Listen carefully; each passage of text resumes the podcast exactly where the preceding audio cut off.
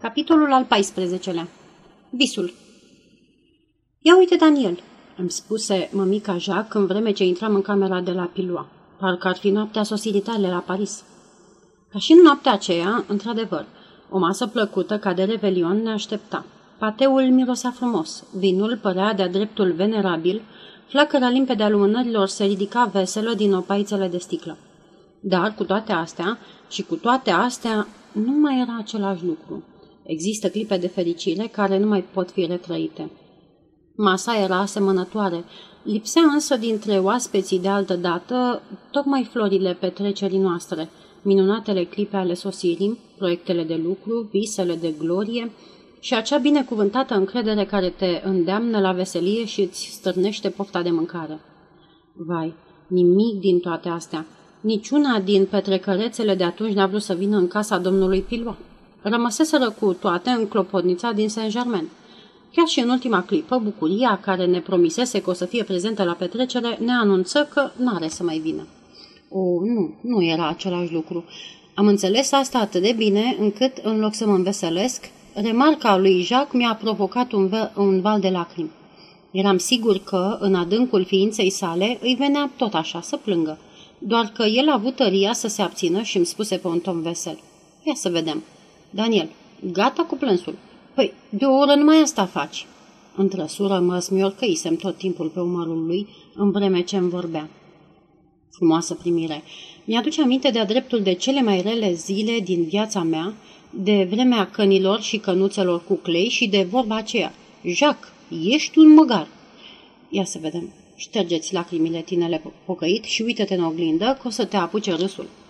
M-am uitat eu în oglindă, dar n-am râs. M-a ajuns rușine. Aveam încă o perucă blondă lipită pe cap, eram dat cu roșu și cu alb pe obraz, iar lacrimile și transpirația curgeau și roaie. Era oribil. Cu un gest de dezgust mi-am smuls peruca. Dar chiar când s-o arunc cât colo, m-am răzgândit și m-am dus să o agăț frumușel într-un cui, drept în mijlocul peretelui. Jacques se uita la mine stupefiat. Păi, de ce o pui acolo, Daniel? Este foarte neplăcut trofeul ăsta de apaș. S-ar zice că l-am scalpat pe polișinel. Iar eu plin de gravitate. Ba nu, Jacques, nu este un trofeu. Acolo sunt remușcările mele, regretele mele. La vedere, palpabile, vreau să le am mereu sub ochi. Umbra unui surâs amar flutură pe buzele lui Jacques, dar, numai decât, chipul își reluă expresia veselă. Eh, să le lăsăm acolo în pace. Acum că ai scăpat de vopselele astea de pe față și pot să-ți văd mutricioara, să stăm la masă, câlionțatul meu frumos, fiindcă mor de foame. Nu era chiar așa. Lui nu era foame, iar mie nici atât, Dumnezeule mare. Degeaba încercam eu să fac figură bună la petrecerea asta. Tot ceea ce înghițeam se oprea drept în gât și, cu toate eforturile pe care le făceam, lacrimile îmi picurau drept pe pateul de ficat. Jacques, care mă pândea cu colțul ochiului, îmi spuse după o clipă. Ei, de ce plângi? Îți pare rău că ești aici? Ție necaz că te-am luat de acolo?" I-am răspuns cu tristețe. Uite, astea sunt vorbe rele, Jacques, dar tu ai dreptate să spui orice despre mine. Am continuat un timp să mâncăm sau măcar să ne prefacem. În cele din urmă, excedați de această comedie pe care ne jucam unul altuia, Jacques împinse farfuria mai încolo și se ridică. E clar, petrecere nu o să fie. Am face mai bine dacă ne-am culca. Pe la noi există un proverb care zice cam așa. Amărăciunea și somnul nu sunt tovarăși de pat. Mi-am dat seama de asta în noaptea aceea. Amărăciunea mea sta în faptul că mă gândeam la tot binele pe care mi-l făcuse mămica mea Jacques și la tot răul pe care îl făcusem eu. Comparam viața lui cu a mea, egoismul meu cu generozitatea lui, inima aceea de copil laș cu o inimă de erou care avea drept de viză. Nu există decât o fericire pe lume, fericirea altora. Îmi spuneam de asemenea, de acum viața mea e terminată. Am pierdut încrederea lui Jacques, dragostea ochilor negri, respectul pentru mine însumi. Ce o să se aleagă de mine? Acea îngrozitoare amărăciune m-a ținut treaz până în zori. Jacques n-a dormit nici el. Îl auzeam cum se răsucește de pe stânga pe dreapta și cum îl încearcă o tuse seacă. Mă pișca de ochi tusea asta. Odată l-am întrebat încetișor. știi, Jack, ești cumva bolnav? Mi-a răspuns, n-am nimic, dorm. și am înțeles din tonul lui că era mai supărat pe mine decât vrea să pară. Această idee mi-a îndoit suferința și am început să plâng singur sub cuvertura mea și tot așa și tot așa am sfârșit prin a adormi. Dacă amărăciunea te împiedică să dormi, lacrimile, în schimb, sunt un narcotic. Când m-am trezit, se făcuse ziua de-a binelea. Jacques nu mai era acolo. Am crezut că a plecat undeva, dar, ridicând la perile, l-am zărit în celălalt capăt al camerei, culcat pe o canapea. Era palid. Oh, atât de palid. Nu știu ce idee nenorocită mi-a trecut prin cap. Jacques, am strigat repezindu-mă la el. Dormea, strigătul meu nu l-a trezit. În mod cu totul neobișnuit, pe chipul lui se întipărise în timpul somnului o suferință tristă pe care nu mai observasem la el, dar care, totuși, nu mi era necunoscută. Trăsăturile slăbite, fața sa lungită, paloarea din obraj, transparența maladivă a mâinilor, toate astea îmi făceau rău văzându-le, însă un rău pe care îl resimțisem deja. Jacques nu fusese însă niciodată bolnav. Nu avusese niciodată semicercurile acelea vinete de sub ochi, fața asta descărnată. În ce lume anterioară avusesem eu viziunea acestor lucruri? Deodată mi-a revenit în minte visul pe care l avusesem. Da, asta era. Uite-l chiar pe Jacques, cel din vis, palid, înspăimântător de palid, întins pe o canapea, tocmai și-a dat sufletul, Daniel Eiset, și tu ești cel care l-ai omorât. În clipa aceea, o rază de soare a intrat timid pe fereastră și a început să alerge ca o șopândiță pe chipul lui imobil. Oh, ce fericire! Iată-l pe răposat cum se trezește, se freacă la ochi și, văzându-mă în picioare dinaintea lui, îmi spuse cu un surâs vesel. Bună dimineața, Daniel! Ai dormit bine? Eu am cam tușit. M-am așezat pe canapeaua asta ca să nu te trezesc și, în vreme ce vorbește liniștit cu mine, eu îmi simt picioarele tremurând încă din cauza oribile viziuni pe care tocmai o avusesem și îmi spun în adâncul sufletului, Doamne Dumnezeule, ai grijă de mămica mea, Jacques. În ciuda acestei triste treziri, dimineața a fost destul de veselă. Am regăsit chiar și un ecou al hohotelor de râs de altă dată, atunci când, îmbrăcându-mă, am remarcat că posedam drept hăinet niște pantaloni scurți de barchet și o jiletcă roșie cu pulpane lungi, niște vechituri de ale teatrului pe care le aveam pe mine în momentul răpirii. Bineînțeles, dragul meu, îmi spune Jacques, nu te gândești niciodată la toate. Numai donjoanii lipsiți de delicatețe se gândesc la trusou atunci când răpesc vreo frumoasă. Dar să n-ai teamă. Mergem să te echipăm cu haine noi. O să fie și acum, ca la venirea ta la Paris. Spunea asta ca să-mi facă plăcere, fiindcă simțea, ca și mine, că nu mai era același lucru. Hai, Daniel, continuă bunul meu Jacques, văzând că redevin gânditor, să nu ne amintim de trecut. Iată că se deschide o viață nouă dinaintea noastră, să intrăm în ea fără remușcări, fără neîncredere și să ne străduim doar ca ea, viața, să nu ne mai joace aceleași rendiuri ca altădată. Nu te întreb, frate, ce ai de gând să faci de acum încolo, dar mi se pare că, dacă vrei să te apuci de vreun nou poem, ai aici un bun loc de muncă. Încăperea este liniștită, păsărelele cântă în grădină, îți pui masa cu rime lângă fereastră. L-am întrerupt hotărât. Nu, Jacques, niciun poem, nicio rimă. Astea sunt niște fantezii care te costă prea mult. Ceea ce vreau acum este să muncesc, ca tine, să-mi câștigăși existența și să te ajut din toate puterile la refacerea casei părintești. Iar el, surâzând calm, Frumoase proiecte, domnule fluturaș albastru, însă nu asta ți-am cerut. Nu este vorba să-ți câștigi existența, ci doar să-mi promiți. Ei, dar gata, o să vorbim mai târziu. Hai să cumpărăm haine. Am fost nevoit, ca să pot ieși, să-mi pun pe mine una din redingotele lui care mi-ajungea până la călcâie, încât păream un muzicant piemontez. Numai harpa mi lipsea. Cu câteva luni mai înainte, dacă aș fi fost nevoit să merg pe stradă într-o asemenea ținută, aș fi murit de rușine. Pentru moment însă aveam grija altor rușini. Puteau să surâdă oricât ochii doamnelor când treceam pe lângă ele. Nu mai era același lucru ca în vremea galoșilor mei. O, nu mai era deloc același lucru. Acum că arăția creștin, mi-a zis mămica Jacques, când ieșim de la Telal, o să te duc înapoi la Hotel Pilua. Apoi mă duc să văd dacă negustorul căruia îi țineam socotelile până să plec mai vrea să-mi dea de lucru. Banii de la Pierrot nu or să țină o veșnicie. Trebuie să mă gândesc și la ce punem pe masă. Îmi venea să zic, ei, bine, Jacques, du-te la negustorul tău. Mă întorc și singur acasă. Dar am înțeles că făcea ceea ce făcea pentru a fi sigur că nu o să mă mai duc în Montparnasse. Ah, cât de puțin citea în sufletul meu. Pentru a-l liniști, l-am lăsat să mă conducă până la hotel. Însă, de-abia dacă plecase el, că mi-am și luat zborul în stradă. Aveam și eu de făcut drumurile mele. Se făcuse târziu când m-am întors. O umbră mare și neagră, agitată, se plimba în ceața grădinii. Era mămica mea, Jacques.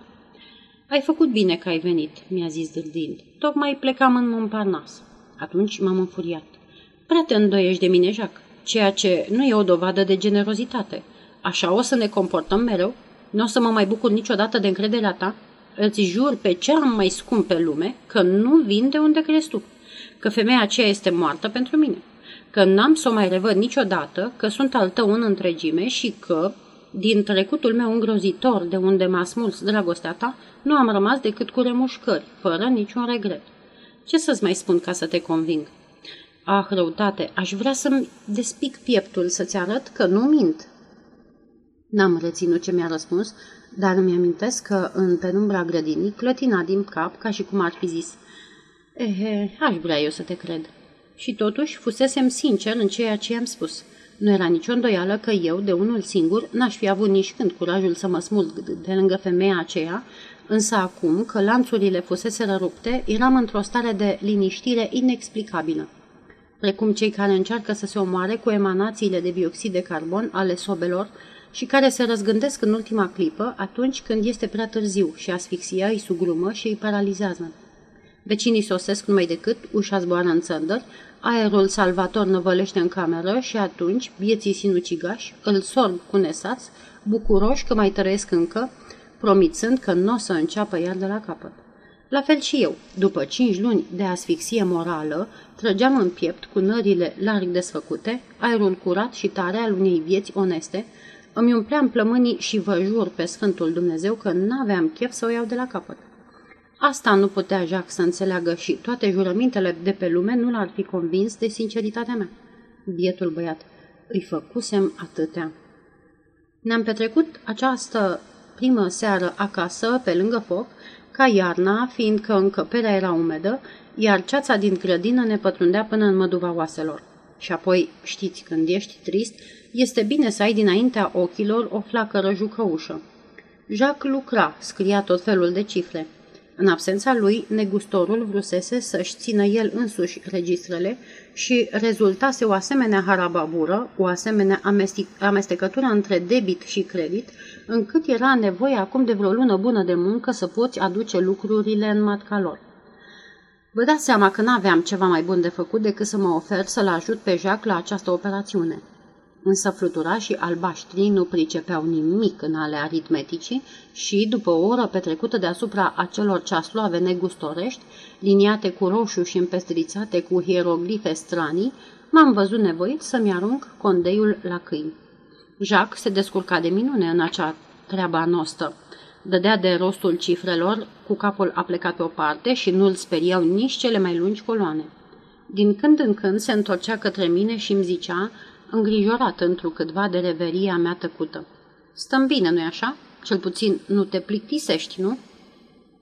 Nu mă plictiseam eu, dar eram trist văzându-l că muncește din greu și mă gândeam, plin de amărăciune. De ce mai fi eu pe pământul ăsta? Nu sunt în stare să fac nimic ca lumea, nu-mi plătesc locul sub soare. Nu sunt bun decât să amărăsc lumea și să fac să plângă ochii care mă iubesc. Și zicându-mi asta, mă gândeam la ochii negri și priveam cu durere la cutiuța cu dantelă aurită pe care Jacques o pusese, poate din motive estetice, în domul pătrat al pendulei. Câte lucruri nu mi-amintea cutia aceea, câte discursuri elogvente nu-mi ținea de la înălțimea soclului aceluia de bronz. Ochii negri ți-au dat întreaga lor inimă. Ce ai făcut cu ea?" îmi zicea. Ai aruncat-o în trocul porcilor. Am mâncat-o cu coalb. Iar eu, păstrând încă un sâmbure de speranță în adâncul sufletului, încercam să chem viața înapoi, să încălzesc de la răsuflarea mea toate vechile bucurii pe care le omorâsem cu mâna mea. Mă gândeam, am mâncat-o cu coalb. Această seară lungă, melancolică, pe care am petrecut-o în fața focului, în muncă și în reverii, vă dă o imagine destul de clară despre noua viață pe care urma să o ducem de aici încolo. Toate zilele următoare vor semăna cu această seară. Nu Jacques era cel care visa, bineînțeles. Câte zece ore stătea pe catastifele alea vârât până în gât în cifrăraie. Eu, în acest timp, atâțam focul și tot atâțându-l, îi spuneam cutiuței de, da, cu dantela urită. Hai să vorbim puțin despre ochii negri. Vrei? Fiindcă să vorbesc cu Jacques nici nu mă puteam gândi. Dintr-un motiv sau altul, evita cu grijă orice conversație pe acest subiect. Nici măcar un cuvânt despre Pierrot. Nimic. În acest fel, cu acea cutiuță, îmi luam revanșa și discutam la nesfârșit. Spre amiază, când o vedeam pe mama Jacques pornită pe ceas luave, mă duceam la ușă cu pași de pisică și mă eschivam cu blândețe zicând, pe curând, Jacques. Nu mă întreba niciodată unde mă duc. Dar înțelegeam după aerul lui nefericit, după tonul plin de neliniște, când mă întreba, pleci? Că n-are mare încredere în mine. Gândul la femeia aceea îl urmărea într-una. Se gândea, dacă se întâlnește din nou cu ea, suntem pierduți. Și cine știe, poate că avea dreptate. Poate că dacă m-aș fi întâlnit din nou cu vrăjile ei, aș fi căzut iar pradă farmecelor pe care și le exersa asupra bietului de mine, cu criniera ei de aur delicat și cu semnul din colțul buzelor. Însă, mulțumesc cu sie, Doamne, n-am revăzut-o. Vreun domn de la 8 la 10 a făcut-o, fără îndoială, să uite de Danidan și n-am mai auzit niciodată, dar niciodată, vorbindu-se de ea sau de negresa ei cu coalb. Într-o seară, la revenirea mea dintr-o cursă misterioasă, am intrat în cameră strigând de bucurie. Jacques, Jacques, am o veste bună. Am găsit de lucru. Uite că au trecut șase zile de când, fără să-ți spun nimic, bat străzile cu această intenție. În sfârșit gata. Am găsit. De mâine intru ca supraveghetor general la Institutul Only de, din Montmartre, foarte aproape de noi. Lucrez între șapte dimineața și șapte seara. O să petrec mult timp departe de tine, dar, cel puțin, o să-mi câștig existența și o să pot să te mai ușurez puțin de atâta muncă. Jacques își ridică ochii de la cifrele lui și mi răspunse destul de rece. Într-adevăr, dragul meu, bine faci că-mi vii în ajutor. Nu o să pot duce singur casa.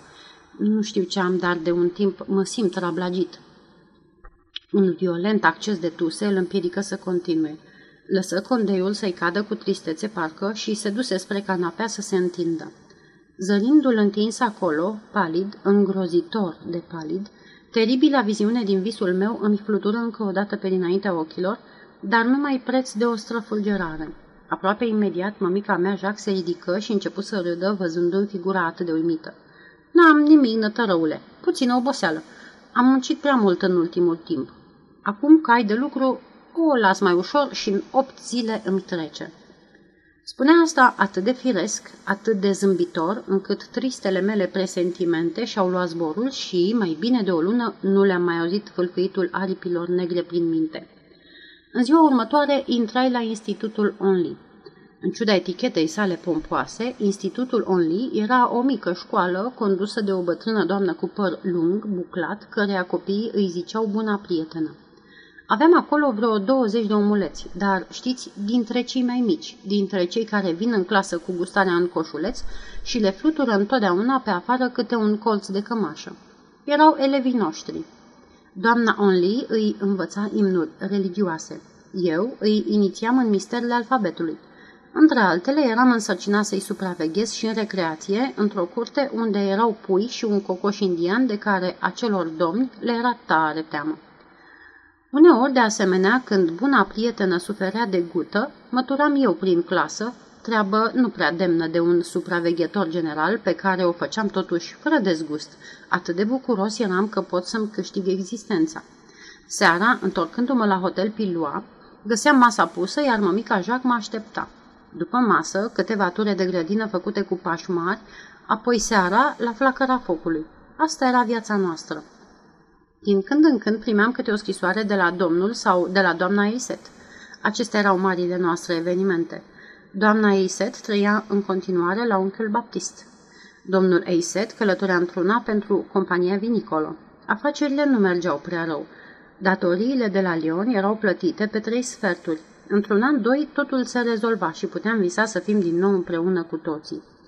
Eu eram de părere ca, între timp, să o aducem pe doamna Iset la hotelul Pilua cu noi, însă Jacques nu vrea. Nu, nu încă, zicea cu un aer neobișnuit. Nu încă. Să mai așteptăm.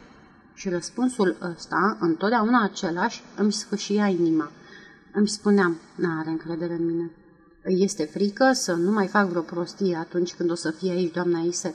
De asta vrea să mai așteptăm. Dar mă înșelam.